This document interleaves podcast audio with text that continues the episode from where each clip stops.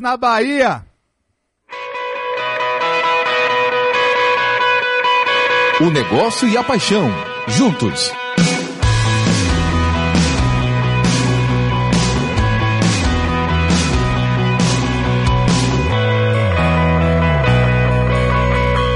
Futebol S/A. Oferecimento Bahia Gás, mais energia para toda a Bahia. Governo do Estado, Bahia, aqui é trabalho.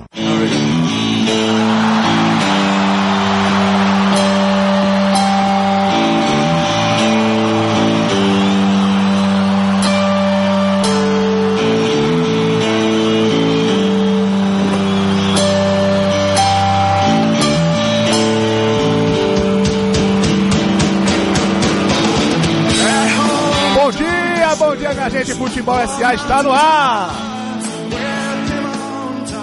Chegamos com mais um sábado, 30 de março de 2019. É um prazer estar aqui mais uma vez para a gente falar de futebol, paixão e negócios misturados. Minha bancada hoje diferente. Temos uma ausência justificada, já a gente conta, mas temos uma presença especial e eu queria pedir licença aos meus amigos e companheiros de bancada para anunciar primeiro e pedir o bom dia primeiro da nossa convidada especialíssima, Manu Avena. Muito obrigado por aceitar o convite, por estar aqui com a gente. Bem-vinda ao Futebol S/A, Manu. Muito obrigada a vocês todos. Bom dia a todos os ouvintes aqui do Futebol S/A e da Rádio Sociedade. Um prazer estar de volta. Ainda mais com essa bancada aqui, paciência, né? Estou aqui só do lado de férias, viu, ouvintes? Estou aqui com o maior prazer. Espero agregar e contribuir para esse programa que realmente é um espetáculo de informações. Olha, Manu tá nessa humildade aqui. Quando ela chegou aqui na bancada, ela olhou para todo mundo e fez: você já narrou o jogo de Copa? Não, você eu já, ok? Foi um silêncio sepulcral. Ficou um silêncio sepulcral. Estabeleceu o sarrafo logo, foi o sarrafo. Eu já não nivelou. Ela bateu no peito e apontou pro chão e disse: eu estou aqui, ok? Eu não vou falar nada. Bom dia, meu querido Tom. Bom dia, gente. Bom dia, amigos queridos da bancada. Bom dia, você, ouvinte, torcedor, fã do futebol que está ouvindo a gente. Que seja mais um dia de alegria. Bom dia, meu pai querido que está aqui acompanhando a gente no estúdio. Beijo, papai. Beijo, papito. Te amo, velho. Um beijo. Presença ilustre, mas outra presença ilustre do estúdio. Tchelo, meu querido. Bom dia. Bom dia. E a moçada, estamos acordando. Bom dia, meus irmãos de bancada. Chega pra cá, Manu. Que massa você aqui com a gente, viu? Super feliz, muito legal mesmo. Enfim, essa bancada aqui cheia de gente louca e apaixonada por futebol, como você. Simbora que aqui o baba é a Vera, viu? E o gol sempre é pra lá. Renatinho, bom dia, meu amigo. Bom dia, meus amigos. Bom dia, essa turma toda aqui da nossa bancada. Feliz muito com a Manu aqui com a gente, com o seu Isaías também. A gente aqui nos prestigiando. Vamos lá, mais um Futebol S/A. Cada dia caindo mais no gosto da galera. Cada dia a gente recebendo mais comentários positivos. É isso aí, vamos em frente. Gente, antes dos destaques do dia, vou fazer que nem semana passada, hein? Mandar um abraço primeiro pra Zezinho, meu querido Zezinho da Ribeira, que tá com a gente. Grande Galiciano. Cada dia com uma camisa diferente. Mas sempre azul, do Galícia. Bom, sempre azul. Eu vou fazer que nem semana passada, puxar o tema, jogar a bola quicando pra galera participar com a gente no WhatsApp, aí eu vou trazer os destaques da semana. Então você, fã de futebol que tá ouvindo a gente, Futebol S/A, a questão é o seguinte: torcedor sempre tem razão? Mande sua mensagem pra gente. Você vai ouvir já já o número do WhatsApp aí, né, Zezinho? Mande sua mensagem pra gente da Rádio Sociedade. DDD 71996561025. Diga seu nome, de onde você fala e sua opinião. Torcedor tem sempre razão? Já já a bancada vai discutir sobre isso, mas antes eu quero falar dos destaques da semana. Renatinho, minha ponta direita. Quais são os destaques da semana? Começando o baba? Isso. Na verdade, o grande destaque na semana aí foi um movimento que pode alterar completamente a configuração aí do futebol brasileiro nos próximos anos. A Red Bull Brasil, um time que até então fazia boas campanhas, mas sem maiores expressões, acabou de comprar o Bragantino por 45 milhões de reais. Eles já vinham negociando com o Oeste há algum tempo, mas o pedido do Oeste, a proposta da Red Bull Brasil, que foi da casa de 35 milhões, não foi acatado pela turma lá do Oeste. E aí de dezembro para cá eles começaram fortemente e avançaram com o Bragantino, dando tudo certo. Nesse acordo dos 45 milhões, a ideia é que o Red Bull assuma completamente o time em até 5 anos.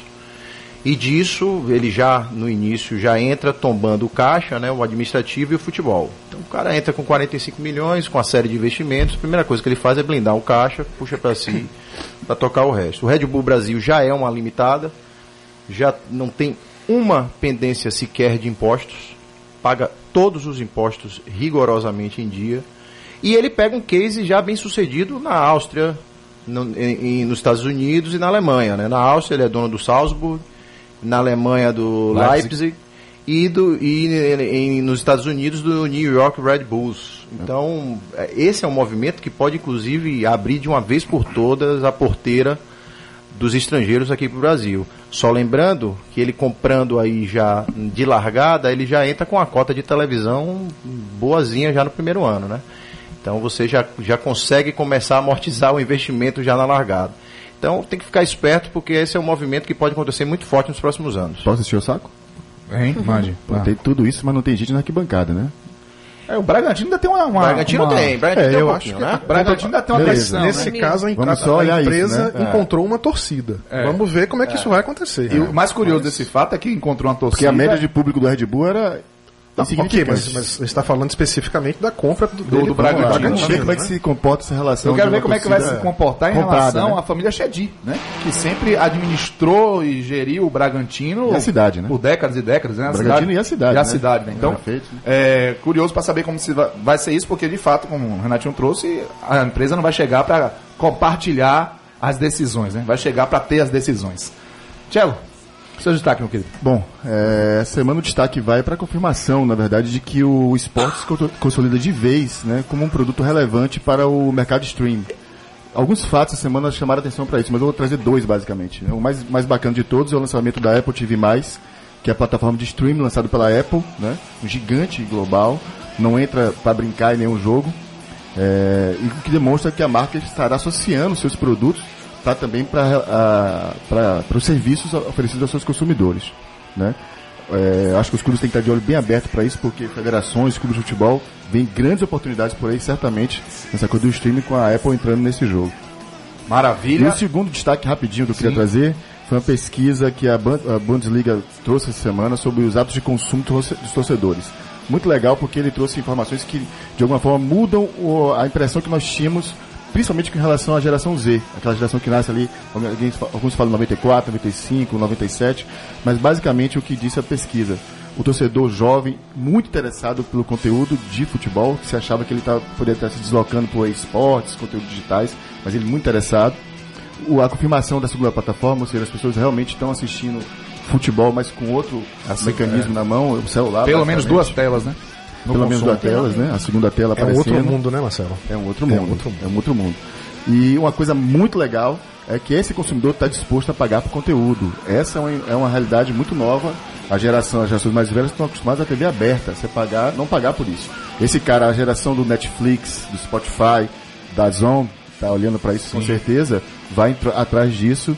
E o que é mais legal, cara, ainda, 80% desse público, embora use a tela de celular junto, gosta de ver pela TV. Não, cara, tudo legal. Legal. Não era o mesmo cara que via o jogo pela TV e eu via pelo rádio? Isso. De certa forma, é apenas uma maneira diferente. Abaixar a TV e eu via pelo rádio. O que eu acho que vai mudar é que, falando assim de forma bem popular, vai ter que compartilhar os dinheiros. Né? Vamos dizer assim, são vários dinheiros agora para assistir jogo. Antes você pagava um pacote só na TV a cabo, assistia tudo. Né? Agora você vai pagar vai pegar esse dinheiro da TV a cabo e vai compartilhar. Vou pagar esse streaming, aquele streaming, exatamente, aquele streaming para assistir Sul-Americana, outro para assistir Campeonato Brasileiro, né? Vai ter que, na verdade, se organizar melhor. É a chamada personalização do conteúdo, isso, né? Eu que determino o que eu quero assistir, como eu quero assistir. Isso é importante lembrar. Né? E outra coisa, esse cara não quer ver um jogo na TV como a gente via antigamente, não. Ele quer outro tipo de relação de imagens, de customização, de repetir, acompanhar um jogador específico do campo. É uma outra relação que vai obrigar que todo mundo se mexa nos próximos anos. Mas é bem legal o que está acontecendo. Você acrescentando, se alguém interessa aqui agora, ele perguntaria, o que é on demand? Aquela voz lá, né? Mas, na verdade, é um conteúdo sob demanda. E esse é um termo que a gente vai ouvir falar muito, porque cada vez mais é sob demanda. Tudo está centrado em cima do cliente, e esse cliente que é o torcedor. Manu, seu destaque.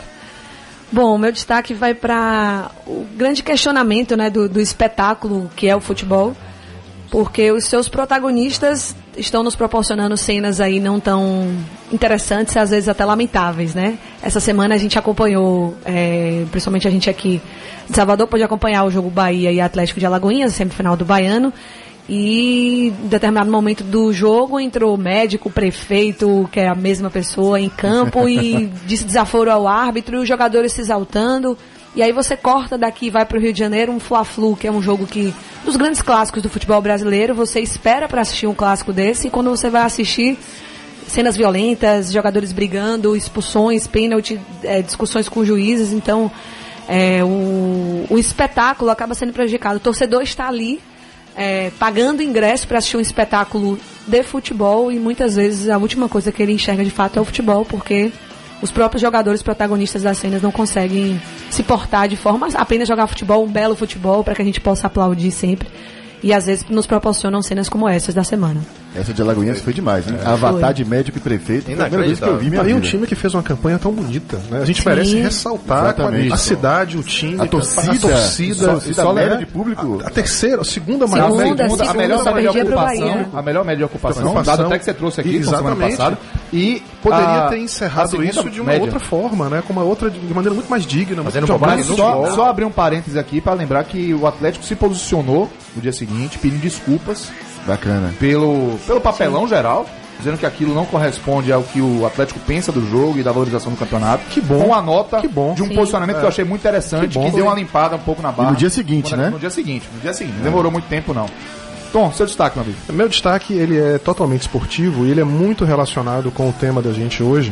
Foram entrevistas, coincidentemente, de dois goleiros, né, que aconteceram ao longo dessa semana, que, em primeiro lugar, destoam da média das entrevistas que a gente ouve de jogadores pela brutal sinceridade com que eles falaram. Por mais críticas que vocês possam fazer, que a gente possa fazer ao que eles disseram em si de conteúdo, a gente sempre critica a entrevista pasteurizada, entrevista sem filtro, né? Entrevista sem... mas o jogador sempre fala, né, a mesma coisa. Cortar suas respostas, vamos trabalhar. Duas respostas sem filtro, com brutal sinceridade, que escancaram a relação de amor e ódio que existe entre torcidas, jogadores e clubes, né? A primeira foi a entrevista do jogador, do goleiro do Salgueiro, Luciano, logo depois do jogo do Bahia, do 3-0, em que ele fala explicitamente, critica explicitamente a postura da torcida do Bahia em relação a Moisés, né? E foi uma entrevista muito bacana, muito bonita de você ouvir, de novo, pela sinceridade, pela maneira como ele coloca as coisas. E a segunda entrevista é a entrevista do goleiro Sidão, né, que também repercutiu imensamente da maneira, aliás, infeliz com a qual, né, ele se referiu. Lamentável ao futebol clube. Lamentável a maneira como ele se referiu ao clube Goiás, à torcida do Goiás. Não à torcida, mas ao clube em si. E depois ele também se retratou, teve a grandeza de vir a público, pedir desculpas. Mas eu acho que essas duas entrevistas só mostram a relação de amor e ódio que existe, né, por isso que o futebol é fascinante. Depois a gente vai falar um pouco mais sobre isso. Mas o quão o futebol desperta em cada um de nós as emoções extremas. Só quem está em estádio, só quem frequenta estádio é que sabe o que eu estou falando. O que você sente de bom e de ruim ao assistir um jogo de futebol. Boa, Tom. E esse tema é muito interessante. E teve mais gente interessada nesse tema que mandou bom dia pra gente, né? O ex-técnico Arthurzinho, por exemplo, né, Mil Vozes? Mandou uma mensagem pra gente. Arthurzinho tá aí? O rei? O rei é mito. Olá. Bom dia a todos, gostaria de informar que graças a Deus, na época em que nós tivemos o acesso da Série C para a Série B, não existia o WhatsApp, porque você imagine o inferno que eu ia sofrer na mão dos torcedores, da corneta que ia ser em cima do Bahia, em cima do meu trabalho. Graças a Deus, ao Papai do Céu, ele olhou e falou, vai meu filho, vai sem WhatsApp mesmo. Sensacional! Valeu, obrigado, Vitor! Foi Deus! Respeitem o rei, viu? Respeitem o rei, Arthur! Não precisa falar mais nada, acabou o programa. Sensacional! O Moção também mandou um bom dia pra gente, ó, escute só. Negada, bom dia a todos vocês, mande a sua participação, seja por e-mail, por fax, mande aí, de preferência, mande pelo WhatsApp, pelo 99656. 10:25, dê a sua opinião, diga o que você acha. O torcedor tem sempre razão? Sim ou não? O que é que você acha? Diga, meu filho, desembesta, bestado. E antes da gente entrar no tema, né, tá mais demorado do que a abertura de Copa do Mundo, né, a bola rolar, eu só quero trazer os meus destaques, são destaques festivos. Essa semana nós tivemos 3 aniversários muito importantes, né, valiosos para nós baianos, e o torcedor do Bahia especial é um deles. Primeiro, dia 24 de março, no último domingo, a casa em que estamos, a Rádio Sociedade, completou 95 anos de história, e uma marca importantíssima, uma rádio que se confunde com a história do nosso estado, né? Não tem como desvincular grandes acontecimentos em quase 100 anos da história da rádio, da cobertura. A rádio com certeza ajudou muito a gente a ser apaixonado por futebol, nós que estamos aqui, né, por conta das transmissões esportivas. Então parabéns para a Rádio Sociedade pelos 95 anos. E é uma honra para a gente estar aqui. Uma honra estarmos aqui nessa bancada falando para os ouvintes da Rádio Sociedade. Valeu Raquel, valeu Luciano, valeu Gleitson. A rainha de todas as rádios. Ontem, a nossa capital, a primeira capital do Brasil, nossa querida São Salvador, completou 470 anos. E claro que a gente tem que comemorar essa passagem, né? O aniversário de Salvador, 29 de março. E nós queremos dar também aqui os parabéns a Salvador. E também ontem, aí já no âmbito esportivo, o primeiro título brasileiro, né, foi comemorado, 60 anos da primeira Taça Brasil conquistada pelo Bahia contra o Santos de Pelé. O jogo foi em 1960, mas fazia referência à Taça Brasil de 1959. No Maracanã, o Bahia venceu de virada o Santos por 3-1, foi campeão brasileiro, o primeiro campeão do Brasil, 60 anos. Então datas comemorativas que a gente tem que homenagear, porque fazem parte, né, da nossa história e tudo que a gente está comentando aqui. Vamos lá então, falar do assunto? Vamos lá. Grande Zezinho da Ribeira. Rapaz, dá vontade de ouvir, viu? Dá vontade de ouvir. Dá vontade de ouvir mais. Tom, antes de você falar do assunto, eu queria só dizer, saber se o nosso torcedor, além de ser bom de bola, seria bom de música. Eu quero saber se você está adivinhando, torcedor, que banda é essa. Manda pra gente, vê se você adivinha, rapaz, quem é que tá tocando aí no acorde, no fundo musical, no BG. E dentro do pacote de adivinha. Posso dar uma dica? Hoje não é Nutella. Sobe, tá? Aí, Zezinho. Sobe o BG, Zezinho. Hoje é raiz.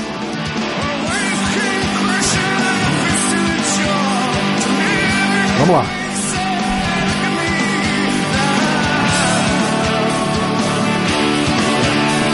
Tom, o torcedor ouviu aí, quero ver quem vai acertar.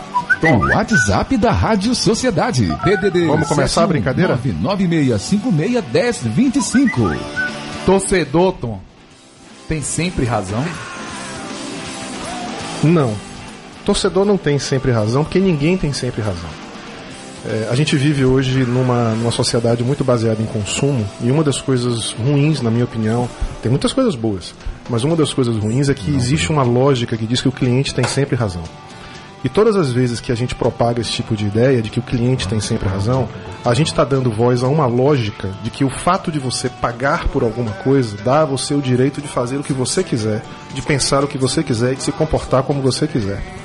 E isso é especialmente perigoso quando você aplica em determinados ambientes, como por exemplo em escolas. A gente vê o que acontece hoje nas relações de educação, né, por conta do fato de você estar pagando e achar que você tem direito de fazer o que você quiser.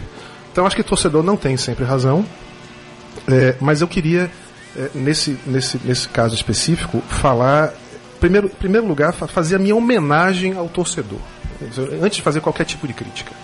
Eu sou um torcedor, nós todos somos, frequentador de estádio, né? Comecei a frequentar estádio por conta de meu pai, que me levava. Tenho memórias inesquecíveis e momentos maravilhosos. Todo mundo que é torcedor de coração sabe o que é a alegria, a paixão de estar no estádio de futebol, de gritar pelo seu time. Exemplos maravilhosos pelo mundo do que é essa relação de amor do torcedor pelo seu time. Quem nunca viu um jogo do Liverpool e se emocionou ouvindo a torcida do Liverpool desde 1965. Demais aqui. 1965, são 54 anos, cantando todo jogo a mesma música, You Never Walk Alone. Tem uma letra linda, né? Tem uma letra linda e, cara, você vê o time entrar em campo e você vê o que aquela torcida faz, é lindo demais.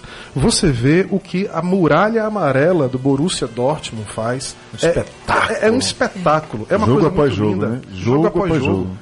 Você lembrar de uma bancada popular. O Borussia Dortmund, inclusive, então, rapidamente, só para exemplificar, é um caso que mostra como você pode ter ingresso caro para você. E lá são caros, hein? Na Alemanha são caros os ingressos. Ingresso popular para que você tenha também permitir a acessibilidade ao estádio também a quem é de baixa renda. Sim, sem dúvida. Quem não lembra da campanha do Fluminense de 2009? que aquela torcida fez. Abraçou o time. Abraçou o time de um jeito. Aquela arrancada para fugir do rebaixamento. Cara, eu me lembro que especulava-se que o Fluminense tinha 1% de chance de, né, de escapar daquele... Cara, 1% de chance de qualquer coisa na sua vida. Imagine, os caras venceram 6 jogos seguidos. Com um apoio, uma coisa linda. Uma cena que ficou na cabeça de todo mundo. Quem não lembra do time ônibus... de guerreiros, né? Time de guerreiros. Quem não lembra do ônibus do Bahia ser abraçado por aquele mar de gente para chegar na Fonte Nova, ao ponto de ter sido eleita a imagem mais bacana do Campeonato Brasileiro, se não me engano, 2017, 2018, enfim. Quer dizer, o que a gente como torcedor é capaz de fazer é maravilhoso. É bom demais ser torcedor de futebol. Você que não gosta de futebol, me perdoe, mas futebol é bom demais, cara. É muito bom torcer. E a gente tem que ressaltar, bater palma, aplaudir pra esse sentimento maravilhoso que é ser torcedor. Agora, pô, tudo tem limite. Maravilha, Tom. Você já ouviu aí, né, fã de futebol, que a gente vai ter muito que discutir aqui. Nós vamos pro break. Rapidinho, o tempo voa, hein? Já a gente volta, porque a discussão vai correr solta nesse baba aqui, na bancada do Futebol S/A.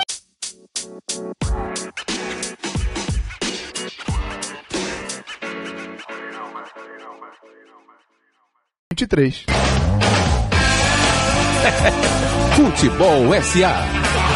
Pois é, o break foi rapidinho. Já estamos de volta com o Futebol S/A.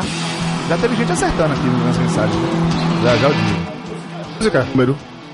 O número eu não larguei ainda não. O número eu vou deixar pra daqui. Já. É melhor. Já eu digo o número do dia pra ver se o pessoal tá atento desde o início do programa.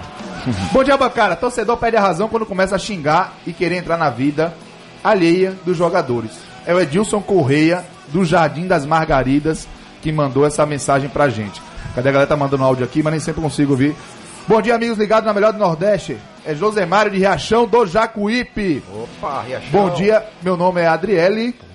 Cadê? Tá ligado aqui com a gente também. Muita mensagem chegando, que bom, hein? Vai participando. Bom dia, Cássio. Aqui é Carlos de Quinjingue. Mandando um abraço pra galera, e tem um grupo de zap da Rádio Sociedade, mais uma vez ligado com a gente aqui. Sempre ligado, todos os amigos. Muito obrigado pela participação de vocês. Renatinho, diga aí pra você. Diga pro torcedor, pro fã de futebol. Ele tem razão mesmo? Não. Sempre. Na mesma lata aí que Tom mandou. Na verdade é o seguinte, se você substituir um pouco aí o nosso tema foi torcedor tem sempre razão, e substituiu pra torcedor age sempre com a razão, você começa a ter algumas coisas mais claras, né?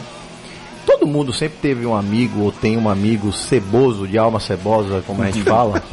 Você já fez aquela brincadeira de que você está atravessando uma rua com um grupo, aí um deles sai correndo ao carro, e aí sai todo mundo sem olhar para nada, e sai junto com medo de um carro atropelar. É impossível você falar de torcedor e não falar de comportamento das massas, né? O que se acontece aí, comportamento das massas, efeito de manadas, só lembrando, você tem... Começam a surgir em um grupo algumas atitudes isoladas, mas sempre em direção a um ponto, a um alvo ou a alguma situação. Esse alvo pode ser um jogador, esse alvo pode ser uma pessoa, uma situação do tipo. Isso vira um espírito coletivo e aí todo mundo entra no processo de comoção. E aí pegue esse cenário e transporte para o futebol, que é um esporte de fortíssimo apelo emocional, onde o cara, por muitas vezes, age de uma forma irracional. As pessoas se transformam em estágio, né? Completamente se transformam. E todos os sentimentos são potencializados. Tanto tristeza, quanto raiva, quanto alegria. E aí, adicione um ingrediente mais de nitroglicerina nesse processo, que são hoje as redes sociais. Então, o cara hoje já chega no estádio já com um alvo definido. Pilhadão, né? Pilhado. Então, seja o Moisés... E retroalimenta isso durante o jogo, exatamente. Né? Por exemplo, o caso de Moisés é um caso que não nasceu naquele dia de um passe. O caso de Moisés nasceu porque Moisés, um belo dia, teve uma postura em que não queria vir para o Bahia, pediu alto, o Bahia já parece que já entrou assediando ele para trazê-lo de volta algum tempo atrás. Então, essa turma que se fala nas redes sociais, e principalmente no Twitter, começa a montar os seus preconceitos. E esses caras vão pra lá com toda a concepção já formada na cabeça. Então, não é um movimento que acontece no estádio. E isso é feito de uma forma que você vai montando, mas e lá é potencializado, porque lá você tem a emoção do jogo, você tem a emoção do momento. Veja, e a gente fala o seguinte, esse torcedor de hoje, ele não é mais só um receptor de informação. falar sobre isso. Acabou sobre isso, ele não é mais. Eu vou dar alguns exemplos. E o caráter instantâneo da informação, né? Tipo, por exemplo, digamos que se um jogador está em campo e o pai dele ou a mãe dele posta alguma coisa no Twitter que não agrade a torcida, é capaz de repercutir dentro de campo. É verdade. Se o cara vai lá e fala, bota uma foto, uma esposa, bota uma foto com a camisa de um time que a pessoa não gosta, na hora vai repercutir dentro de campo. Exatamente, assim, só tem uma pesquisa do CNDL. Das esposas também, né? Das esposas, eu vou falar disso aqui um pouquinho. Essa pesquisa da CNDL de 2016 sobre o perfil do torcedor tem alguns dados que são bacanas aqui. 92,3% garante que não importa o que aconteça, mesmo que a equipe não esteja em um bom momento, são sempre fiéis ao time. 25,4% já cometeram alguma loucura em nome do time do coração. Tá falando quase de religião. É, exatamente. É uma religião. É uma religião. Posso pedir ao nosso ouvinte para mandar que loucura ele cometeu pelo seu time? Pode. Manda um zap pra gente dizendo as loucuras que você já fez pelo seu time, torcedor. Boa, bom exemplo. Bacana isso, viu, Nath? Só vou, quando chegar a minha fala, eu acho que a gente tem perfis diferentes de torcedores aí nesse grupo que você trouxe, entendeu? Porque você tem do cara que é fanático, esse cara que tá bem na religião, e tem hoje o fã, que é um outro tipo de torcedor, que se comporta de outra maneira, que busca outros aspectos do estádio de futebol, né? Posso começar? Pode, segue o barco, meu irmão. Eu também eu concordo com o Tom, cara. Eu acho que o torcedor não tem razão, ninguém tem razão sempre, não pode ser assim. E acho que parte disso se explica pelo perfil do público que vai sim pro estádio hoje. Eu queria começar lembrando da fala de Calil, aqui, que comentou aqui a semana retrasada, em que ele disse que pobre assiste pela televisão, rico vai pro estádio, né? E aí Ariano escreveu em Alta Compadecida uma frase que eu acho genial, né? Um dia estaremos todos diante daquele fato sem explicação que iguala tudo que é vivo no seu rebanho de condenados. Eu acho que tem outro local também, além da morte, que é isso, que é um estádio de futebol. Perfeito. Não tenha dúvida, cara, que quando a gente está na arquibancada, somos todos iguais e pertencemos a uma classe social só, sem distinção nenhuma. E a arquibancada, eu puxo já pro torcedor raiz, porque tem muita gente que nem vai saber logo o que é arquibancada, né? Vai falar de arena, só fala de assento, confortável. De cadeira, né? Eu sou da época de arquibancada. Cimento. Então lá no estádio de futebol, é lugar que gente abraça a gente que nunca viu, a gente faz amizade no mesmo ponto que você senta, depois não vê o cara, só volta a ver no próximo jogo. Abraça como se fosse seu irmão. A engenheira abraça o peão, o doutor abraça o gari. Ali não tem distinção, ninguém pede o CEP de ninguém pra torcer do lado do time que ele gosta. Tá todo mundo junto. Compartilhar a paixão, né? Cara, isso eu sinto que tem mudado um pouco com essa coisa da gourmetização das arenas. Eu acho que a gente sempre teve um público que ia pro estádio para fazer parte do espetáculo. Eu torcia com bandeiras, jogava papel, tinha cantos e hinos. Hoje, parte da torcida não faz isso. Ela vai pro estádio para ser o espetáculo. Você tem um lance de Diego, ano passado, no Brasileiro, se não me engano, que ele bateu um pênalti contra o Flamengo, acho que na Arena da Ilha. Quase que a totalidade atrás do gol, cara. Tá com o celular virado, de costa pro jogo, filmando. Ele queria fazer o espetáculo dele, né?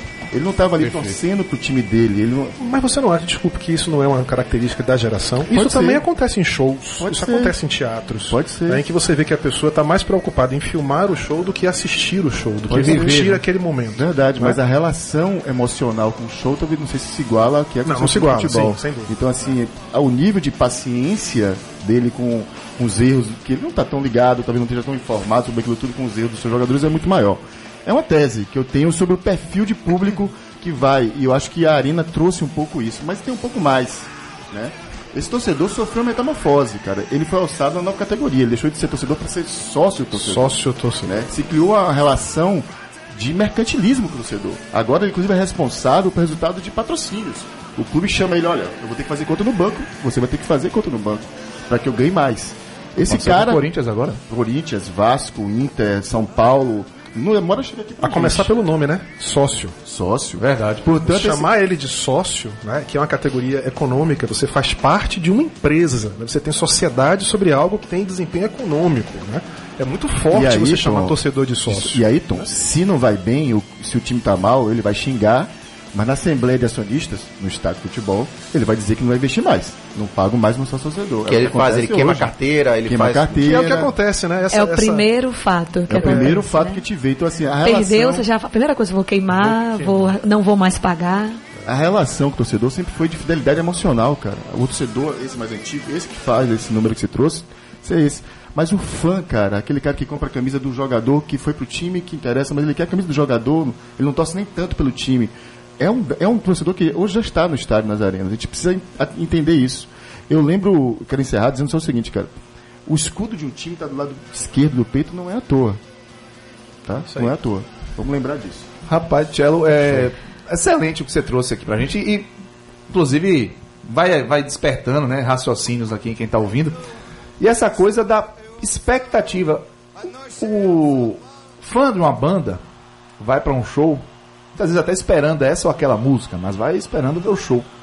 Eu vejo que o fã de futebol, o torcedor de futebol, tá indo pro jogo esperar a vitória, esperar o triunfo, sendo que isso não é o único componente inerente ao jogo, porque é um jogo. Então você tem derrota, empate. Você tem empate e você tem vitória. E essa sempre foi uma graça do futebol.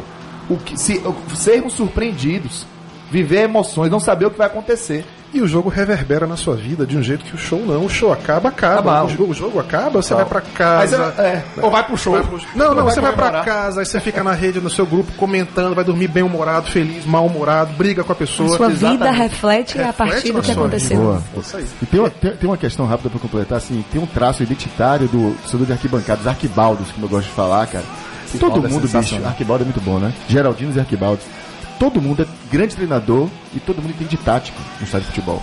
Então, bicho, das mais simples às mais complexas. Esse cara chega lá, tem escalação de frente ao torcedor, do cara do lado dele. Então, é um ambiente, bicho, propício à raiva, ao grito, né, ao reclame. Ainda tem um famoso na minha época, né? Eu mesmo já digo. Na minha época, Manu, diga aí, Manu, essa coisa, a relação do torcedor com a própria expectativa e com os personagens que estão no futebol, tá criando essas situações aí.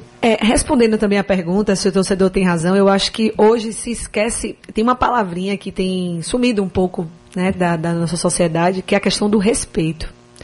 E eu acho que é essa palavrinha que vai gerir tudo. O torcedor tem razão? Sim, desde que haja o respeito. O clube tem razão? Sim, desde que haja o respeito. E eu posso também transformar. O torcedor tem razão? Não, porque falta o respeito. O clube tem razão? Não, quando falta o respeito. Porque eu acho que é aquela coisa. O torcedor está ali junto com o clube, o torcedor está ali para apoiar o clube, porque por tudo que a gente já comentou, por tudo que vocês já comentaram aqui dessa questão do coração, da emoção, o torcedor não quer ter razão, ele é emoção, 100%. Então ele, às vezes, tem atitudes que não são legais por conta disso, né? Por conta da emoção. Você às vezes conversa com um torcedor, assim, eu tenho esse... Às vezes eu costumo conversar e eu mudei meu perfil, não, eu sempre fui torcedora de arquibancada, inclusive, abro um parênteses, bem corneteira e chata. E quando eu comecei a trabalhar, você eu comecei a entender... Mesmo? Cornetava muito. E quando eu comecei a entender, eu fui para o outro lado, eu comecei a trabalhar com isso. Então, eu não poderia tomar o meu comentário, a minha decisão, de acordo com a minha emoção. Eu tinha que ser razão. E aí eu comecei a entender como as pessoas... Eu comecei a me colocar do outro lado, entender como o torcedor ele fervilha ali. Às vezes você vai para o estádio, você está com um problema de outra razão, e você vai pro estádio se divertir. E eu ia muito com minha família, me divertir, assim, sempre frequentei o estádio. O estádio é o seu divã? Não sei se o meu divã, mas assim, eu sempre fui pra me divertir. Saco de bola. Mas quando eu chegava lá, mais ou menos. Quando eu chegava lá, que o resultado não me agradava, como não era aquilo. Eu fui ali pra me divertir, mas eu não tô me divertindo, porque o meu time tá perdendo. E não tá jogando o futebol que eu gostaria que ele jogasse, porque acontece, né? Sim. Nem sempre é o melhor, né? Dia, nem sempre acontece isso. Muito. Acontece muito mais do que a gente imagina. Mais. Então, assim, aquilo me desagradava, então eu extravasava, ou o torcedor, né? Eu tô me usando como exemplo até para falar do torcedor. O torcedor acaba extravasando coisas que não tem nada a ver. E aí um começa a xingar do lado, você vai na onda e acha que é normal. Não é normal. Né? E eu acho que a sociedade encaminha agora para uma mudança. Eu acho que isso vai começar a melhorar um pouco. Mas a questão maior do respeito com quem está jogando e de quem está jogando para o torcedor. Sim, como boa. No caso, por exemplo, do jogador do Moisés, exatamente, que reagiu de forma desnecessária. Guilherme reagiu de forma desnecessária, tomando aí o caso do Bahia. Mas eu acho que a grande questão que a gente traz aqui hoje, essa questão que eu trago aqui hoje, é a questão do respeito, né? O clube, ele exige que o torcedor vá para os estádios, exige, assim, entre aspas, exige que você se associe, exige que você esteja presente, mas muitas vezes não está presente com o torcedor. Muitas vezes é uma via de um lado só.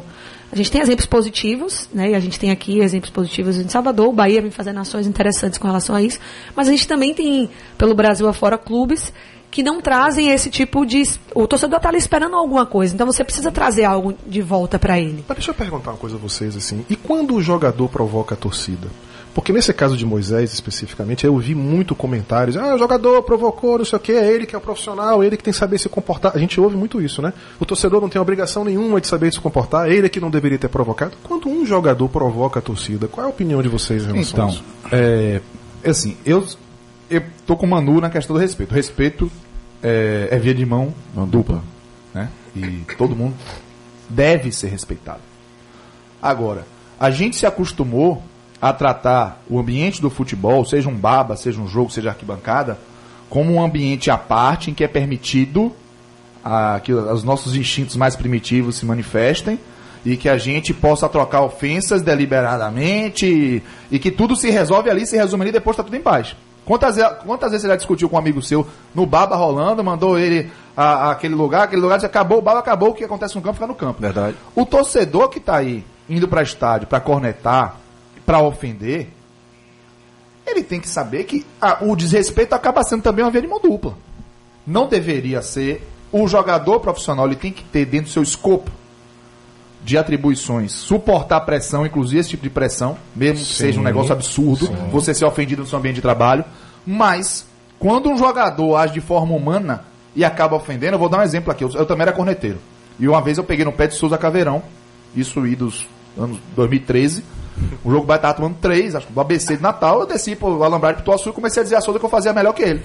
Eu jogo melhor que você. Eu queria ver essa cena. E você acreditava nisso mesmo? Isso, eu acreditava. Eu falei, eu me movimento mais, eu corro, eu faço isso. Eu sou mais alto. Eu me preocupo. Mas isso tem muitos anos, né? Tem. Eu fico sem dormir. É, isso, 2012, 2013. Eu durmo mais. Eu não ofendi. Eu nunca fui a favor de ofender, de né, assim, trazer uma ofensa, algo assim. Exatamente. Que vai contra a honra da pessoa, mas profissionalmente eu podia cornetar. Eu enchi tanto o saco dele que ele fez um gesto obsceno pra mim. Eu me ofendi com um gesto obsceno? Não, sabe por quê? Eu tava ali torrando o juízo dele, meu irmão. Porque ele tava parado, né? Esse é um ponto. E ele tava parado perto de onde eu estava. E aí, meu irmão, eu enchi, né, os ouvidos dele. Então, assim, eu entendi que ali era aquela coisa, o desrespeito, entre aspas, de mão dupla. Mas, Cacito, isso é todo importante. Todo mundo foi corneteiro aqui um dia, né? Então, todo mundo. Não, eu já fui muito, viu, velho? Torcedor. Eu, raiz, então, fui muito. Mas aí isso foi legal. Errou, que é o seguinte, quando Moisés... vou voltar pro caso de Moisés, que ele faz o passe e a galera reclama. A galera pensa que devem ter reclamado 500 pessoas. Quando ele volta com o gesto pra torcida, isso vira 2.000.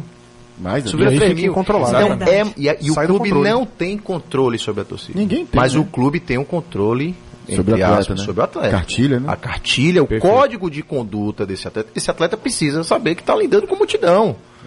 Precisa entender, né, que essa galera é irracional mesmo. Quando se fala de futebol, tem uma pesquisa que diz o seguinte: quando você pensa 5 expressões sobre futebol, o que é que te vem no top of mind, né? O que é que te vem primeiro na cabeça? Os termos foram emoção, time, gol, paixão e torcidas. Quer dizer, tem emoção e paixão aqui no top 5, no top 5. Essa turma é irracional. Aí é que eu digo, há uma oportunidade do clube instruir melhor seus atletas. Há uma oportunidade de ser conscientizado a suportar esse tipo de pressão e gesticular de forma obscena para a torcida. Porque às vezes é um movimento de 50 corneteiros chatos que vira 500, turma vira 1.000. Né? Só no gesto. Mas a turma da amendoim no Palmeiras. E tem uma coisa importante, cara. Desde 2011, né, 5% da receita vira direito de arena.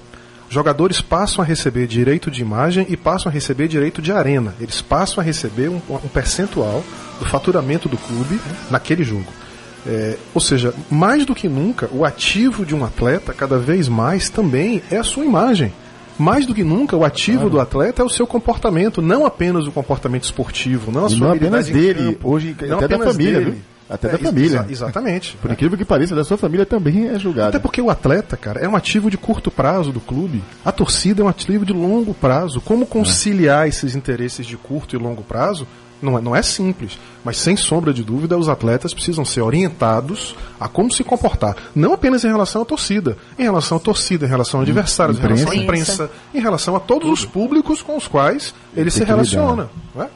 Ó, Tássio já acertou com a banda. O Luiz Arthur também já acertou, de Castelo Branco. Claudinho mandou um abraço pra gente. A gente sabe nosso craque Claudinho. Grande Claudinho, correspondente internacional do programa. A gente mandou mensagem aqui. Aqui a Vera de Sá de Barreiras também tá mandando mensagem. Ela tá dizendo que nem sempre o torcedor tem razão, alguns exageram. O Renan Bacelar errou, viu? Errou pro Renan. Essa banda não, meu irmão. Opa, eu já vou fazer outra charada aqui, viu? Eu vou chamar antes do break o número do dia, pra ver se o torcedor ficou atento no início do programa. Mas eu quero falar depois, viu? Hein? Não acabei, você não. Vai falar. Número do dia. Número do dia é 470. No final do programa a gente revela rapidinho. Tchelo? Quanto é? 470. Rapaz. Vamos pro break. Não é... Tá voando, na volta eu chamo você, Tchelo. Tá bom. Tá aguardado. Um abraço.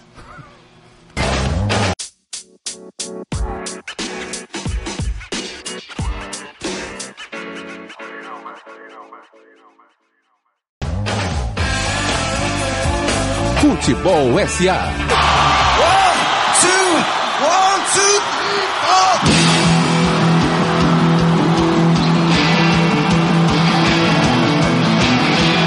Maravilha! O som é bom demais. Você só na Nutella não, viu? Não da semana passada, tô brincando. Na semana passada, Bom João, não era Nutella não. Foi só pra fazer a resenha aqui. Mandar um abraço pro Tony Polêmico. Ele fala que o torcedor tem razão, cobra a postura do time, vai no fim do jogo. Agora, pegar no pé como fez com o Moisés tá errado. Um abraço a toda a bancada, valeu pela participação. O Tony Polêmico. Valeu, Tony. Valeu. A bola tá com primeiro você, dizer pra Márcio Cabeção, meu compadre, que eu tô no ar, ele tá mandando, ligando pra mim aqui, não dá pra agora, atender não, você. Para de ligar, Márcio. Para de ligar, pô. Meu irmão, viu? Número do dia, eu posso chutar aí, velho? 470, quantos dias falta pra 2020 pra volta do Leão pra Série A? Não, aí você tá brincando. Olha o coração. Você foi? Olha o coração. Não pela porque pode voltar. É porque 470 ele já vai estar no meio da Série A do ano que vem. Então se ele voltar só no meio da Série A do ano que vem... Olha o coração. Olha o coração. Tem pouca coisa, né, pra gente... Toca o baba, Marcelo. Bora. Esse coração rubro-negro não se aquieta. Eu queria, na verdade, só complementar sobre a questão do perfil ainda do torcedor, né? E talvez minha fala até possa levar a impressão de que eu sou contra os programas de sócio-torcedor. Muito pelo contrário. Sei da importância deles para a estrutura de receita de um clube. Mas a gente precisa dizer também que os mais bem-sucedidos do Brasil, hein, Renato? Não correspondem a mais que 2% da sua torcida. Os mais... Verdade. Internacional, Corinthians, ou seja... Já falou sobre isso aqui, né? O Bahia tem 5 milhões de torcedores? Sim. Quantos sócios torcedores são do Bahia? Com quem que o Bahia fala hoje? Só com o seu sócio torcedor. Ele precisa prestar atenção a isso. Eu acho realmente que o torcedor comum não está sendo privilegiado nos estádios, não se observa ele, não se faz trabalho nem campanha para ele. Ele está fora dos estádios. Então eu sou daqueles que falam que tem que ter mais fanáticos e menos fãs dentro do estádio. Eu acho realmente que o torcedor de verdade, ele veste o seu manto.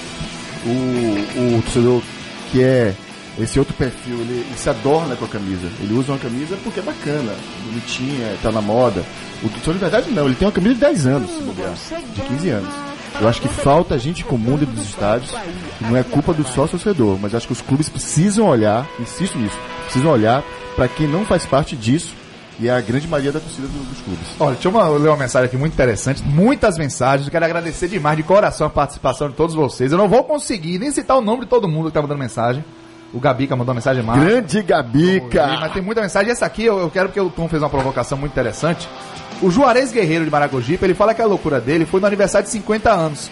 Ele deixou os convidados para ir ao jogo do Bahia. Mentira. Ele, sou sócio, não perco o jogo, seja o horário que for, sempre estou na fonte. O Bahia ganhou? O Bahia tá no sangue, é herança de meu pai. Grande Juarez. Aí o Marcelo perguntou aqui, Juarez, se o Bahia ganhou, mas essa foi aos 50 anos. 50 anos, brother. Esse gosta. Olha, o Valdir Almeida de Plataforma acertou o número do dia. Grande Valdir, show de bola. A Cátia Araújo... acertou. A Cátia Araújo tá aqui também, de Campinas de Brotas, dizendo que torce pelo Bahia, tem amor ao futebol, não perde um jogo, não quer saber outro tipo de esporte, tá ligadinha com a gente. Cacito, valeu, um grande abraço. Fala, Renatinho. Cacito, a Manu tocou num ponto bacana aqui de corneta, e eu recebi pelo grupo lá do Simplesmente Bahia, um abraço pra galera do Simplesmente Bahia, pra Old, Boca, Nerminho, essa turma toda. Mas eu recebi um negócio aqui do Leandro, sensacional. Ouça aqui, vou ler um trechinho muito rápido. Inscrevam-se já. A ACTB, Associação dos Cornetas de Torcida do Bahia, acabou de abrir mais 2 cursos. 1. Corneta com ênfase em mídias sociais. 2. Corneta com ênfase em familiar de jogadores. Muito legal. Conheçam nossos alunos formados em suas ações. É muito fácil. Se quiser conhecer o Corneta Pro, com ênfase em irritar o torcedor ao lado, é só assistir o jogo no setor oeste inferior. Já se quiser conhecer os nossos alunos do curso Corneta Sênior, com ênfase em desestruturar jogador do Bahia em campo, vá assistir os jogos no setor leste. Mas calma, a dica vem agora. Escolha os jogos de grande apelo. Os cornetas não vão em todos os jogos, não. Geralmente vão em finais ou grandes partidas. Conheça nosso plano de carreira. Clarinete, trompete, tuba, trompa, trombone, eufônio, fiscorne, corneta. Cara, ele coloca aqui... Temos também o corneta substituição. Só o treinador mexer no time que surge como uma fênix e fala... Mexeu errado! Ou demorou pra mexer, diz... Né? Ou pra que vai tirar o melhor em campo? Veja agora... Ó, pra encerrar. Veja agora o relato dos nossos alunos. Eu era apenas um clarinetezinho. Comecei vaiando no fim da partida... Quando menos esperei, já estava vaiando durante o jogo. Mas realizado fiquei, foi quando me vi pegando no pé de um jogador durante a partida. E o Bahia estava ganhando de 3-0. CB, 38 anos. Outro. Sempre soube que eu levava jeito pra coisa. Eu reclamava da cor do ônibus do Bahia, do design da loja do Bahia. Reclamava que devia ter um caminho mais curto entre o estacionamento do DIC para a entrada do estádio. Ter que sair pra depois entrar é... Né? Isso ele tá certo. Mas o curso, né, deu profissionalismo. LH, 33 anos. Inscreva-se já. O curso Renato Rosa, sócio do Bahia, e ele já coloca o cargo dele. Ele é um tuba. Olha, o Renato de Salvador, seu xará, Renatinho, tá mandando parabéns pelo programa, pra toda a bancada, dizendo que tá imperdível, que os temas são excelentes. Manda um abraço também pro nosso querido Mil Vozes Alvinho Ossioli, que tá ouvindo grande a gente. Um abraço, meu. Seu lugar tá aqui, viu, amigo? Não sofra não, viu? Bom, a Duarte de Plataforma. O Moisés, eu queria ver ele fazer isso com a torcida do Corinthians. Não sei. Aí eu não entro nessa não. Torcedor. Não acho nessa não. Bom dia, um abraço à torcida do Bahia de Terra Nova, no Recôncavo Baiano. O brasileiro não sabe torcer. Ou seja, só está bom quando ganha, se perde vira um caos. É o Wagner. Muito obrigado, Wagner, pela sua mensagem. E ainda teve esse episódio, diga, Tom. Eu quero só provocar essa discussão que Marcelo trouxe em relação a torcedor raiz. Eu sou um defensor absurdo dos programas de sócio-torcedor. Eu acho que a gente precisa, eles não podem ser jamais exclusivos em relação a quem não é sócio-torcedor. Mas hoje, aproximadamente 20% das receitas dos clubes do Brasil vem da soma de bilheteria com sócio-torcedor. Match Day, né? É, exatamente, é chamado Match Day. E no caso, você falou do Internacional, que só 2% da torcida faz parte do programa sócio-torcedor. 23% das receitas do Internacional vem do programa sócio-torcedor. O sócio-torcedor, ele é um processo, assim, ele é irreversível. Eu não vejo como o futebol brasileiro vai andar para trás. Pelo contrário, eu acho que a tendência é isso ser cada vez mais importante. Eu vejo os programas de sócio-torcedor trazerem de volta para os estádios as famílias, as crianças. O torcedor, eu vejo o perfil médio de sócio-torcedor, um torcedor mais bem comportado, menos violento do que um outro perfil de torcedor. Não estou sendo preconceituoso de forma nenhuma, mas eu vejo que a violência no estádio diminui quando a presença do sócio-torcedor é maior. Então, no caso do Bahia, a gente está falando hoje de um processo crescente. Bahia hoje, até o ano passado, a presença do sócio-torcedor era aproximadamente 8% das receitas do clube. A tendência é que nesse ano chegue a 15%. Então é um processo crescente. No caso do Vitória é o contrário, né? A curva de sócio-torcedor ela é decrescente. Aproximadamente 5% das receitas do Vitória foram com sócio-torcedor em 2017 e é bastante provável que esse ano seja menor. A gente está vendo um clube com média de público de 2.600 pessoas por jogo. E um clube que é dono do estádio, né? Que poderia facilitar muito a relação de sócio-torcedor. Então imagine o impacto que isso vai causar na receita do clube esse ano. Com a bilheteria de 2.600 pessoas, sem o sócio-torcedor, você não sustenta receita de futebol. Né? A gente concorda sobre essa importância, Tom. Acho que o que eu quis dizer, e eu volto a insistir sobre isso, é que, assim, quem já não presenciou essa discussão, assim, alguém discorda, um cara fala que o jogador errou, o outro concorda que ele acertou, no bate-boca ele fala, você é sócio-torcedor? Tipo, como se fosse um atributo. O sócio tem o direito de fazer, que é dono, né? Como se eu sou dono e eu posso fazer alguma coisa, né? Mas o amigo meu mandou mensagem falando sobre isso mesmo. Cara, mudou essa relação. Isso sempre aconteceu. Só que era outro tipo de atributo. Era, você nunca botou o pé no estádio? É, você sempre vem assim. Não me vejo aqui. Bem lembrado. Torcedor de sofá. Amigo ouvinte. Inclusive, sobrava pra gente do rádio, né? Você é amigo ouvinte, você nunca bota o pé no estádio. Em 2013, os clubes brasileiros tinham 500 mil sócios torcedores. Em 2018, tem 1.200.000. Houve uma mudança de comportamento também interessante nas torcidas, que assim, há 20 anos atrás, mais ou menos, você ia para o estádio, as coisas aconteciam até, o jogador errava alguma coisa, a jogada não era concluída e você apoiava intensamente aquilo ali. Isso. Até o erro era apoiado. Aí a evolução, né, vai vindo, as pessoas vão mostrando que, ah, você apoia sempre, o cara erra, você apoia. Aí começa a construir o raciocínio de que você precisa cornetar. Aí vem a geração que começa a cornetar. E aí isso vai evoluindo também, e vai, legal, uma curva, né? Ela vai subindo e descendo. Vai chegar o fato que vai voltar, de novo, as pessoas, ah, você só corneta, então você precisa agora apoiar. Você, né? É chato cornetar. O estádio, eu vejo muito comentários, o estádio hoje está ficando chato, porque as pessoas estão cornetando muito, exageradamente. Verdade. Daqui a pouco vai voltar, espero, né? Não, e chato por esse aspecto e por outros mais, né? A Conmebol acabou de baixar algumas diretrizes que não vai demorar muito, vai proibir comemorar gol. Né? Porque também, não vai demorar muito. Verdade, porque vou provocar os seus adversários comemorar gol. Tá demais o negócio, entendeu, cara? E eu acho que isso é patético. É patético, né? Torcida única, né? Torcida única, já falou sobre isso aqui. Opa, torcida única, né? Esse é um outro um assunto pra lá. Tem uma mensagem muito bacana aqui. O bom dia, pessoal do Futebol S/A. Tô completando 50 anos agora em 2019, 24 de junho. E desde criança, nunca vaiei o Bahia no final do jogo. Até concordo, apesar que também nunca vaiei no final. Mas é por isso que eu admiro os torcedores da América do Sul da Argentina. Eles apoiam o time até o final, independente. Só faltou largar um independente, né? Como seja jogando. E às vezes ajuda o time. É porque o time joga com o Racing. Joga com o Racing. Com Racing. Boa. É o Henrique de Lauro de Freitas. Obrigado pela mensagem, Henrique. Gente, na mesa. A gente vai ter que começar as despedidas. O tempo. Não sou eu que digo, é o relógio. Não, tá não, ali, ó. Não tem 9,50. Não tem 10 de acréscimo com a Manu aqui hoje? Se eu pudesse ter 60 minutinhos de acréscimo, já pensou?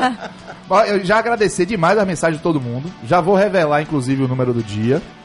Que teve gente que acertou o número do dia. Tem certeza? Tenho. 9h54 é hora de anunciar o nosso número do dia. Número do dia.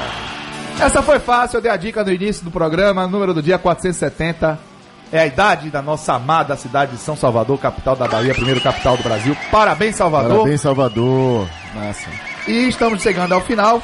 Eu quero que vocês comecem as despedidas. Eu vou começar pela minha direita aqui. Manu, muito obrigado pela sua presença. Que pena que a gente não teve mais tempo para discorrer sobre esse assunto tão interessante, com uma visão tão bacana como a sua. Mas as portas estão abertas para uma próxima visita, Manu. Obrigado.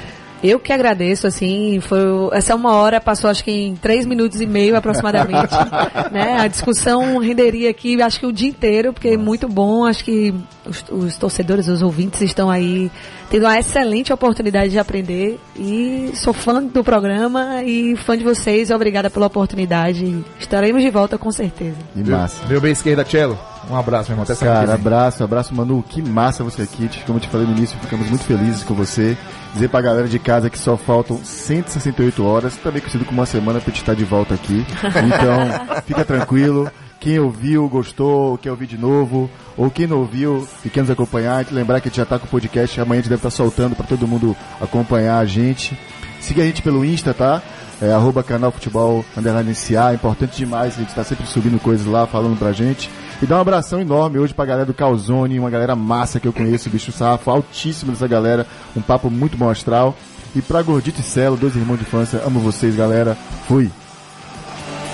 Renatinho, um abraço, meu irmão, até semana que vem. Um abraço, amigos, realmente cada dia melhor esse programa nosso aqui, um patrimônio bacana que a gente tá fazendo aí pras nossas vidas e pra vida também dos ouvintes. Mandar um abraço para meu amigo de longas datas, Murilo Berbert, fãzão dessa banda que tá tocando aí. E para cada cidadão dessa terra, né? Cheia de belezas, mas cheia de desigualdades, com um monte de oportunidade para a gente se desenvolver como pessoa, desenvolver seja materialmente, espiritualmente, enfim. Que venham mais 470 anos aí pela frente. Tom, um abraço, meu irmão. Um abraço, amigos queridos, um abraço para você, torcedor, fã do futebol, um abraço, Papito, um beijo. Isaías, obrigado, hein? Isaías, bem-vindo. Que legal aqui. Um abraço para o Vinho que tá ouvindo a gente também. E assim, fazer um pedido muito especial a você, torcedor, a você, fã do futebol, a você que é nosso irmão de amor pelo esporte, né? Ame o esporte, ame o seu time, vá pro estádio, torça, xingue, brigue, faça o que você quiser, mas, cara, deixa o ódio, deixa o desrespeito do lado de fora. Aliás, deixa o ódio e o desrespeito fora da sua vida. Não leva isso pro estádio, não, porque isso desestabiliza o time, isso cria um espetáculo feio, isso tira a nobreza daquilo que é lindo no futebol, que é a paixão que a gente tem também. Então, já que o tema de hoje é paixão, o meu abraço, evidentemente, tem que ir para um sujeito que é um apaixonado, um louco, um abnegado pelo futebol. Uma pessoa que trabalhou 20 anos gratuitamente, né, pelo amor para o seu time, meu amigo querido, Dr. Marcos Lopes. Marcão, um abraço, meu irmão. Você é um exemplo de torcedor.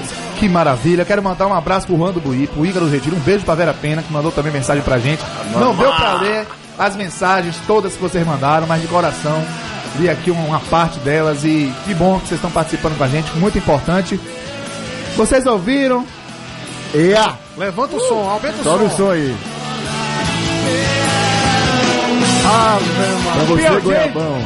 Piogente, um show que aconteceu em 2005 no estádio Paulo Machado de Carvalho, Pacaembu. Porque um estádio, né, Tom? Porque o estádio é o lugar da gente viver as grandes emoções. Obrigado a todo mundo que participou. Semana que vem temos mais Futebol S/A. Um grande abraço ao Zezinho da Ribeira. E vamos ouvir um pouquinho de Piogente pra gente começar esse sábado em alto astral. Tchau, minha gente. Futebol S/A volta sábado que vem às 9 horas da manhã. Valeu, galera. Tchau. Pra você, Goiabão.